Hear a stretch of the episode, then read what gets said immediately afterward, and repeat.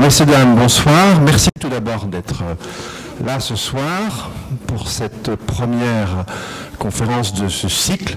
Alors, tout d'abord, je tiens vraiment, avant de présenter Lumine, je tiens à vous présenter en quelque sorte, non pas mes excuses parce que ce n'est pas fondé, mais ma distance par rapport au titre qui était retenu de ce cycle, science ou pseudo-science. Euh, titre malheureux, mais si vous lisez euh, le, petit paragraphe qui précède, euh, vous verrez qu'il n'y avait pas d'ambiguïté de notre part dans l'organisation de ce séminaire. Alors ce titre malheureux nous a valu tout de suite, enfin tout de suite, la semaine dernière, un, courriel d'un climato-sceptique nous reprochant de ne pas avoir invité, dans le cadre de ce cycle, de climato-sceptiques sérieux. Ce à quoi je lui ai répondu que climato-sceptique sérieux, c'est une contradiction dans les termes. C'est pourquoi on a appelé ce cycle polémique et non controverse. Il n'y a pas à proprement parler dans la communauté des climatologues de controverses sur la question du changement.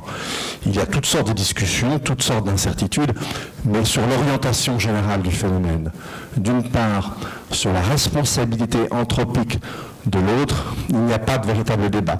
En revanche, il y a ce qu'on appelle des marchands de doute, pour reprendre le livre de Naomi, le titre du livre de Naomi Rescas et de Eric Conway, traduit d'ailleurs récemment en français, et je pense qu'Edwin vous en a parlé. Alors, cette petite explication préliminaire faite, j'ai le grand plaisir de recevoir aujourd'hui Edwin Zakai, qui est professeur à l'Université libre de, de, Bruxelles, qui est philosophe et ingénieur de formation, qui dirige le Centre d'études sur le développement durable à l'ULB et qui a organisé il y a à peu près un an maintenant justement deux, tu vas nous rappeler, hein, je crois, deux conférences, l'une à Paris et l'autre à Bruxelles, avec grosso modo un peu les mêmes participants, enfin tu vas nous le dire. Justement, ces deux conférences avaient pour but de faire une espèce de cartographie des débats dans le domaine, c'est la raison pour laquelle on a tenu à ouvrir cette série de conférences par Edwin pour redessiner un petit peu le paysage en général. Alors vous verrez après, d'ailleurs dès la semaine euh, prochaine, même si on n'est pas rentré en matière avec cette histoire de climato-scepticisme.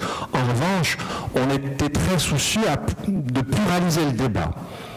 Et par exemple, la semaine prochaine, aurez quelqu'un qui, qui continue à soutenir la thèse de la symétrie entre les deux positions, tout en n'étant pas du tout climato-sceptique lui-même. Donc voilà, on a bien fait la démarcation entre ce qui est de l'ordre du mensonge et ce qui est de l'ordre du vrai débat, mais vrai débat il y a à des titres très divers.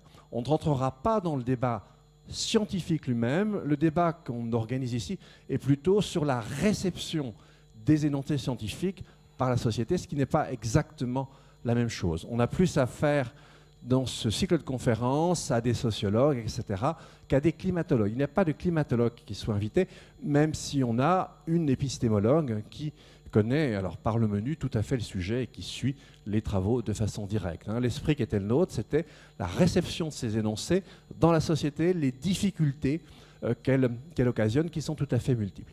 Alors encore une fois, merci Edwin, la parole est à toi.